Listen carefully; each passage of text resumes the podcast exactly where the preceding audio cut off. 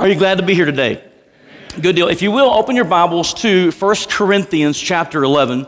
1 Corinthians chapter 11. We're in a summer series called You Asked For It. Um, and this is based on questions that were submitted over the past few months. Just what does the Bible say about certain things? And um, we, have discussed the Trinity.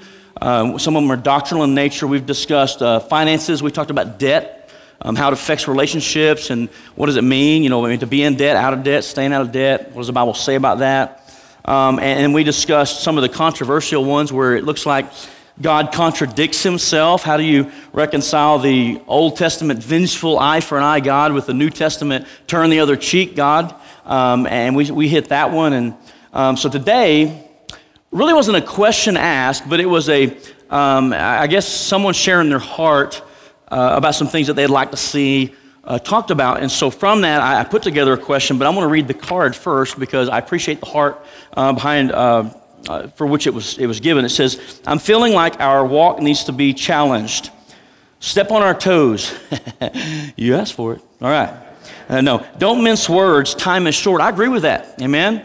Time is short, and, and church is not always about, you know, coming in and just getting the feel-good stuff. We need to hear all of the counsel of God's word. Sometimes those messages are a little bit tense, heavy, and it steps on some toes. And so I just want you to know my promise has always been I'm not afraid. Well, I don't say afraid. I'm willing to um, hit those topics that are not easy. Um, I've never shied away from hitting the topics that God has led me to do. And so um, that's my commitment to you to hit on some of those things. If I feel like it's, uh, it's time for us to be challenged, uh, I certainly will follow God's lead in that. It's just so many people think that one hour on Sunday is all the God that they need in their lives. And I would agree with that statement as well. We need Him every day in our lives. Amen. Um, and he wants to affect every part of our life. So, one of the verses that was um, submitted um, as a suggestion um, is this 1 Corinthians chapter 11. Um, and reading it and studying it, um, there's one part there that I, I, was raised in church, and so uh, I, I, just know kind of my personal experience. And there's one that was a little confusing. And so, what I want to do is I want to read like three verses in the middle of that passage. I'm going to pray, and then I'm going to come back and just look at the context and share um, the, the, rest of the message with you today. So, uh, chapter 11, 1 Corinthians uh, verse 27. It says, So anyone who eats this bread and drinks this cup of the Lord unworthily is guilty of sinning against the body and blood of the Lord. That is why you should examine yourselves before eating the bread and drinking the cup. For if you eat the bread and drink the cup without honoring the body of Christ, you're eating and drinking God's judgment upon yourself. That is why many of you are weak and sick, and some have uh, died. Let's pray. Father, I pray that you would just bring clarity to us today through your word. Lord, our heart is to open, uh, that you would open our eyes and let us behold the truths from your word, not as we bring it to Scripture, but what Scripture reveals to us. Um, and Lord, we understand the best interpretation of Scripture is more Scripture. So it's really the, the whole counsel of your word. Would you please just uh, illuminate these truths for us today as we, we trust you and as we prepare our hearts, Lord, to observe this very special uh, communion. And we ask it in Jesus' name. Amen. So here's the question that I put together What does the Bible, or what does it mean to take communion unworthily? What does it mean to take communion unworthily? We're going to observe communion in a minute. And uh, when I was growing up, uh, there was just this fear of, man, I'm not worthy. I'm not worthy to take communion. Have you ever felt that way? I'm just not worthy to observe communion today. I'm feeling like I'm, i have dropped the ball a little bit lately, and now today's communion, I probably need to skip this one. I need to pass this one up and catch the next one because I'm not worthy. Have you ever felt unworthy of participating. Anybody else besides me? All right, good. So that's encouraging that, that there are some, I mean, because that's just a normal thought. It's like, I just don't feel like I'm worthy of this. Here's some good news. When Jesus instituted the, the, the Last Supper, at the Last Supper, the Lord's Supper, communion, um, they were at the Passover meal and they were in the upper room. And I want you to just imagine for a moment who was at the table with Jesus. These are his disciples, who later would be the apostles of the church, the, the fathers of the church, if you will. And just think about it for a moment. Who was at the table? Judas. What did Judas do?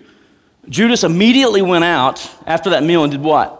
He betrayed Jesus with the kiss. 30 pieces of silver, betrays Jesus. Somewhere around the table, I don't know exactly where he was sitting, was a man named Peter. We all know Peter's story. I'm sure Peter hates that it's recorded in Scripture. He's like, oh, there they go, reading my story again. Peter, you know, uh, Jesus, if everybody else betrays you, I won't. I won't leave you. I'll stay there. And Jesus said, Peter, before the rooster crows three times, you're going to deny me. And so we know, according to that story, Peter later was confronted, and uh, three times he denied that he even knew who Jesus was. This was someone that Jesus was instituting this new Lord's Supper communion around the table with.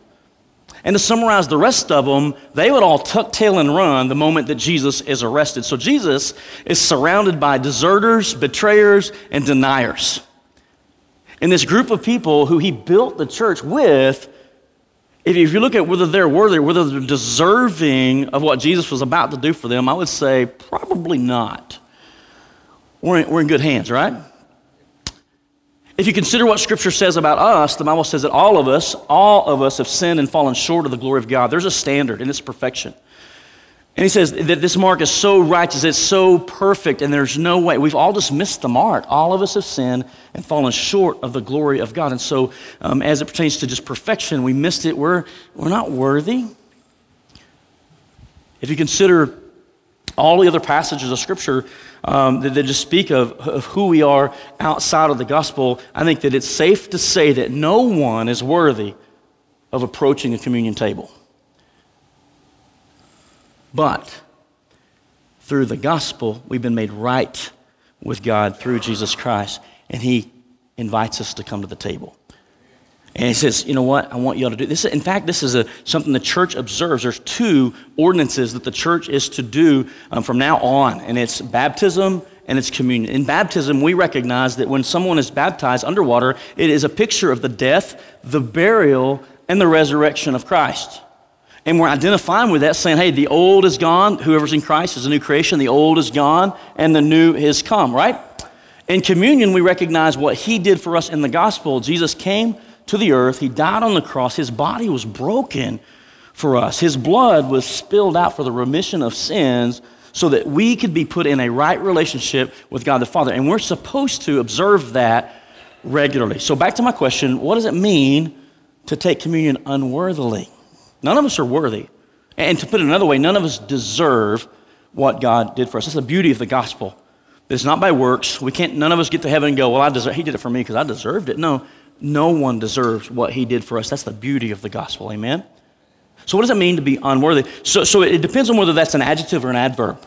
Now, please forgive me because I butchered English in school, all right? Um, but if it's an adjective, then it, it's something that denotes a quality of someone or something. It, it just kind of uh, highlights a noun or just kind of expands on that noun. So if it's saying as a people they're unworthy, then that's kind of that's kind of scary. But that's not what the word is in the Greek. That word is an adverb, and it means um, that it just basically modifies the verb, an action.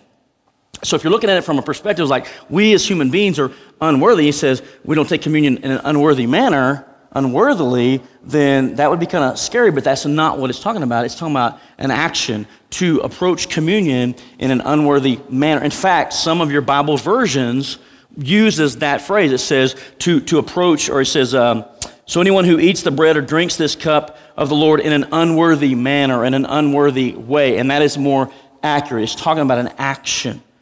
And so, as an example, as a negative example, let's go get some context because it's in the context that we understand what, what's being taught um, here in these verses. We don't want to take just a few verses out of context. Uh, we want to look at what's going on. Now, what's going on in Corinth is there's this church that Paul planted in his second missionary journey. Um, he was there and he planted this church in a very vile area. Corinth is larger than Athens, it's in Greece. It's a very rich port uh, where all the ships would come in, but it's filled with idolatry. It's filled with all kinds of wickedness, debauchery. And in the middle of that, Paul plants this church. I'm sure it started off great, but over time there were some things, they kind of like a car out of alignment. They were going into the bar ditch, and there were some things that needed to be addressed. And so this letter is corrective in nature. So Paul writes this letter of Corinthians to just basically kind of get on to them, if you will. Now, he does commend them in some areas, like, hey, you're doing this right, but in this section in chapter 11, uh, verse 17, he says, But the following instructions, I cannot praise you. And there's some things that are messed up in the church, and um, he, he goes on to say, For it sounds as if more harm than good is done when you meet together. Some of us have probably been in churches like that. we gather together, and more harm is done than good when we gather. And that's what he's saying to the Corinthian church. He said, Hey, more harm is coming from your meeting together than good that's coming from it. Verse 18, he says, First, I hear that there are divisions among you when you meet as a church. And to some extent, I believe it. But of course, there must be divisions among you so that uh, you who have God's approval will be recognized. Now, what he's just saying there is it's obvious we're living in a fallen world and there's going to be division, there's going to be dissension. Um, and what's going to happen when that division rises up, it's going to expose the light, it's going to expose the righteous. And I've seen that. When negative junk goes down, you just start seeing people of integrity rise to the top and go, no, that's not right. And they stand on the truth. Amen? And so he says that, that God's approval, those who have God's approval will be recognized. There's a huge contrast. In verse 20, he, he gets into kind of what he's talking about with the unworthy manner. He says, When you meet together, you're not really interested in the Lord's Supper. So, so just quickly, let me remind you, they didn't do the Lord's Supper like we do it today. Um, we do it in the context of church. And we have those little crackers, and those grape juice, and it's, it's, it's you know, little pieces, a little cup, and, and just we do it as a family together. But back in the day when they did it, it was surrounded with a meal, an agape meal, a love feast. So they would gather together as Christians, as followers of Christ. They would get together, all of them, like a big potluck. Who loves a good potluck? And so they would get together around a huge meal. And in the context of that meal, maybe towards the end of the meal, they would do the observance of the, of the communion. They would, they would get to that. And all of it was, was meant to just build up, edify, strengthen, and remind the church of the gospel and the sacrifice that Jesus made. And so theirs is in the context of this big meal. And what the problem was is when they were getting together, he said, You're missing the point. You guys are assembling and you're doing the Lord's Supper, but you're not even really paying attention to or interested in what it means, you're just you're missing it big time. And so he says in verse 21, for some of you, hurry to eat your own meal without sharing with others. Now, as a result, some go hungry while others get drunk. Now, can you imagine a church service like that? A church fellowship, people showing up to uh, a big old potluck and everybody brings their stuff and I don't know what happened in the past. Maybe there were some that didn't have, they would show up and they would see some of the delicacies that the, the rich people brought and they would just, you know, engorge themselves on like, this is good wine, man, or this is good food. I don't know what happened, but eventually it got around to where there were schisms or divisions in the church. And so what happened is the rich people would bring, I don't know, their steak and their choice wine to the church fellowship, you know? And the poor people bringing bologna or wieners or something like that, right? And so they're all coming together. Or maybe they were bringing this stuff there and they wouldn't wait for everyone to get there and they would just start digging in. And so as a result, there were some that would go hungry. Maybe they didn't have to bring to it. Or maybe it was all gone. If you've ever been in a line like that, you see something on the table, you're like, I can't wait till my turn gets up to the line because that looks good. And you get there and it's gone. Bunch of gluttons. Makes me mad when I do that. No, I'm playing. So, but you know what I'm saying is it, it, it's not, you know, maybe it was something like that. But the point was, these guys are getting together for this agape feast. Agape means love, this love feast, and it was just out of whack. It was messed up. And he says, You're in a hurry to eat your meal without sharing with others. As a result, some go hungry and others get drunk. And he goes on to say, What? Don't you have your own homes for, get, for eating and drinking? And then he says, Or do you really want to disgrace God's church and shame the poor? What he's saying is, Corinthians, you're meeting and you say you're doing the Lord's Supper, but you're missing the whole point. And in fact, you're doing more harm than good because when you get together, nobody's looking out for each other. There, there's a bunch of selfishness going on, self indulgence. There's a bunch of people getting drunk. Some are getting left out. I mean, and, and, and, and the, all of this is just a shame to God's church. It's a disgrace to God's church, and it's a shame to the poor, what he says. So he says, What am I supposed to say? Do you really, do you want me to praise you? Well, I certainly will not praise you for this. So there's the problem, the perversion of the Lord's Supper. So they were doing it, but they weren't doing it right. It was the approach, and the, the, the, he says, in an unworthy manner. It was the manner in which they were approaching communion, is where the rebuke was at. So then Paul transitions in verse 23, and he gives us the purpose for communion. What's interesting about this is the Apostle Paul was not in the upper room. He wasn't in the upper room when Jesus instituted the Lord's Supper. He wasn't there. You remember, he was persecuting the church in the book of Acts. And so he didn't meet with any of the apostles. He didn't read their letters because Paul wrote 1 Corinthians before any of the synoptic gospels were written. So he didn't have anything to reference to go back and see, but he says that what he received, he received directly from the Lord. He says, Listen, I want to tell you what I received directly from the Lord. In fact, in Galatians, um, Paul hits this. He says, This letter is from Paul, an apostle. I was not appointed by any group of people or by human authority, but by Jesus Christ himself and by God the Father who raised Jesus from the dead. Later, he says, I received my message from no human source, and no one taught me.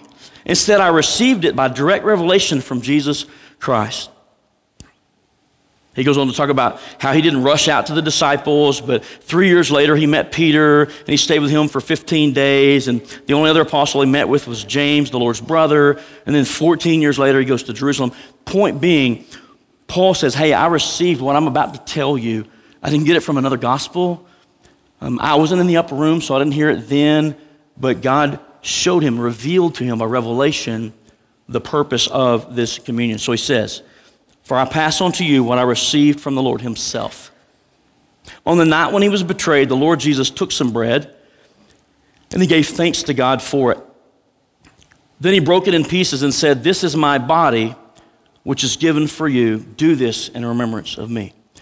Now, I, I just got to make this comment. This is um, symbolism not literally his body. Jesus used a lot of that language in the scriptures. He says, I am the door. It doesn't mean Jesus was a literal door.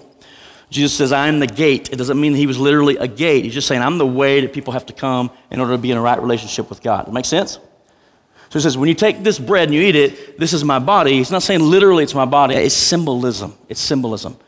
Just like the ordinance of baptism, it's symbolism. The bread, the cup, it's symbolism of the body and the blood of Christ. Are you with me so far?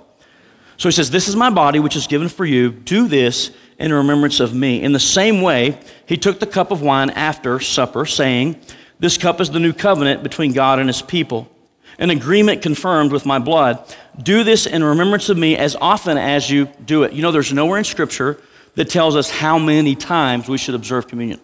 I had a young boy ask earlier, why don't we do it every week? I, I don't have a problem with that. The church is autonomous. They can do, each church can do whatever they feel led to do because Scripture doesn't say you got to do it every time or every week. He just says, as often as you do it, do it in remembrance of me.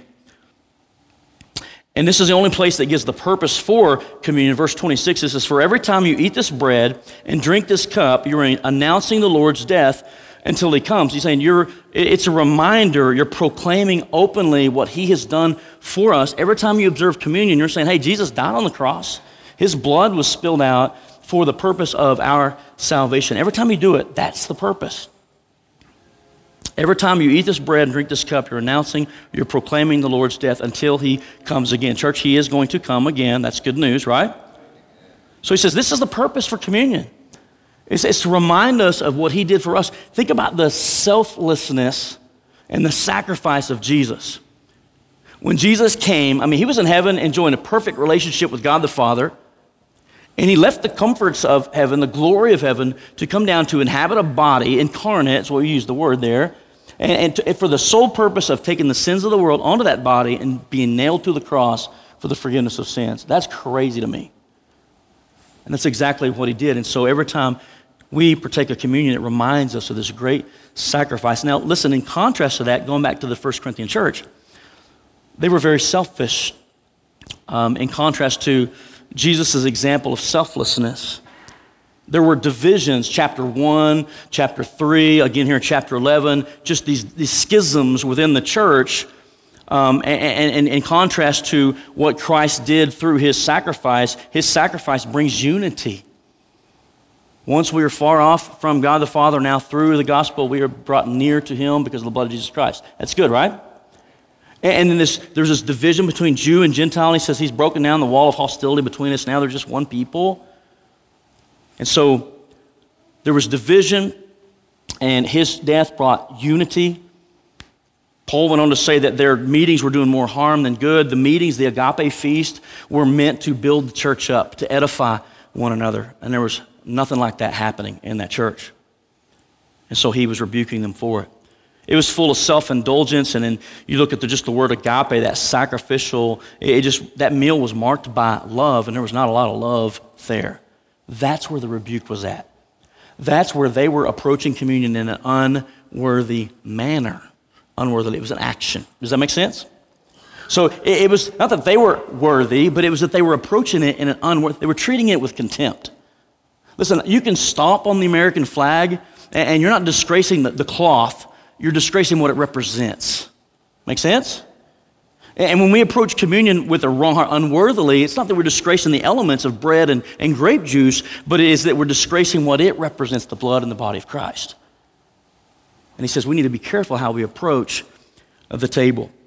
So, anyone who eats the bread or drinks this cup of the Lord unworthily, in an unworthy manner, it's all in the approach, is guilty of sinning against the body and the blood of the Lord. He goes on to say, That is why you should examine yourself before eating the bread and drinking the cup. The word examine there means to look at critically, searchingly. It is um, to scrutinize one's self. You know, as Christians, we're pretty good at judging other people, but we don't like to judge ourselves. That's exactly what he's saying. Examine yourself, judge yourself, look internally at your own life, scrutinize yourself searchingly, critically. Examine yourself before you approach the table. It says, For if you eat the bread or drink the cup without honoring that is discerning what it means, the, the, the, body of Christ, what it represents, the body of Christ, you're eating and drinking God's judgment. Um, I think King James uses the word damnation. I think it's a little too strong because it's talking about disciplinary action and a chastisement, not a loss of salvation.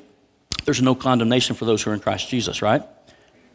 So he says they're bringing God's judgment upon them because they're approaching unworthily in an unworthy manner. And that's why some of you are weak and sick, and some of you have even died. There's a lot of things going on in the church that says, you guys are messed up and you're approaching this the wrong way. But he says, but if we would examine ourselves, we would not be judged by God in this way. Yet when we are judged by the Lord, we are, we are being disciplined so that we will not be condemned along with the world. So, verse 33 So, my brothers, my dear brothers and sisters, when you gather for the Lord's Supper, wait for each other. So there it is again. It's like bookends. He starts with here's the problem. You're showing up and you're ignoring everybody else. There's totally not love going on. It's just selfish indulgence. Totally missing the main idea of what we're here for. And he says you're just running ahead of everybody else and leaving them without, some going hungry, some going drunk. And at the end of the passage, like another bookend, he says, when you get together, just wait for each other. If you're really hungry, eat at home so you won't bring judgment upon yourselves when you meet together. I'll give you instructions about the other matters after I arrive. So, this is a corrective letter, and this is an area in public worship where they were abusing, they were missing the whole idea of the Lord's Supper. Now, I said a while ago, we do it differently today. We don't associate uh, communion with a meal. Um, but in the same way where they missed it, I think we could still miss it too. And, and what I mean by that is have you ever harbored unforgiveness in your heart? Have you ever hated another brother or sister in Christ? Have you ever been divided in your own heart? We may not be coming to a, a, legit meal, but we can approach the table with those things, and it almost makes a mockery of what Christ taught us, right? When he says, Hey, I want you to love your neighbor, I want you to take care of the needs of those around you. Just care for one another, love one another. And Jesus gave us all these teachings, and then we approach the table like it's no big deal and it's cool for me to come in and, and hate your guts or to hate your guts and, and to just be outright rebellious in whatever he's taught us, I would say that is a dangerous place to be. In that regard, it's examine ourselves. So when we uh, approach communion, it's to look back at what he did for us. And aren't you grateful when we look back at what the gospel said that happened to Jesus for the benefit of our salvation? That's good news, right? We look back. We also look forward to the promise one day he's going to return again. And, and, man, we're going to be with him for eternity. We look forward. But there's this, this idea here that I think the church could stand to learn, especially in today's culture, is to look inwardly. Is to look inwardly and say, all right, God, look, I already know I'm not worthy. None of us are worthy. But through the cross, I've been made righteous by the blood of Jesus Christ and you encourage me to come. So, how do I approach this thing that we call communion? Do I recognize what it is? It should be a somber thing. We, we approach this, it's not a party, it's not like a flippant, hey, this is cool. It is a very serious thing where we're recognizing the body and the blood of Christ and what he did for us. In addition to that, inwardly, we're saying, all right, God, I don't want to play the game because everybody, you may fool everybody, but you can't fool God. And when we approach Him and we know that we're in just outright disobedience to some of the things that He commands us, in the context of a family, there's division, factions, anger, frustration, unforgiveness, and all those things would be to approach in an unworthy manner. And so for us, it would be a great opportunity to say, all right, God, this is serious. It is special, and we are to protect. We, he encourages us to, but let's don't do it lightheartedly. Let's make sure that we understand what we're, what we're focusing on, and let's just do an inward check of our heart. And God, man, I mess up all the time.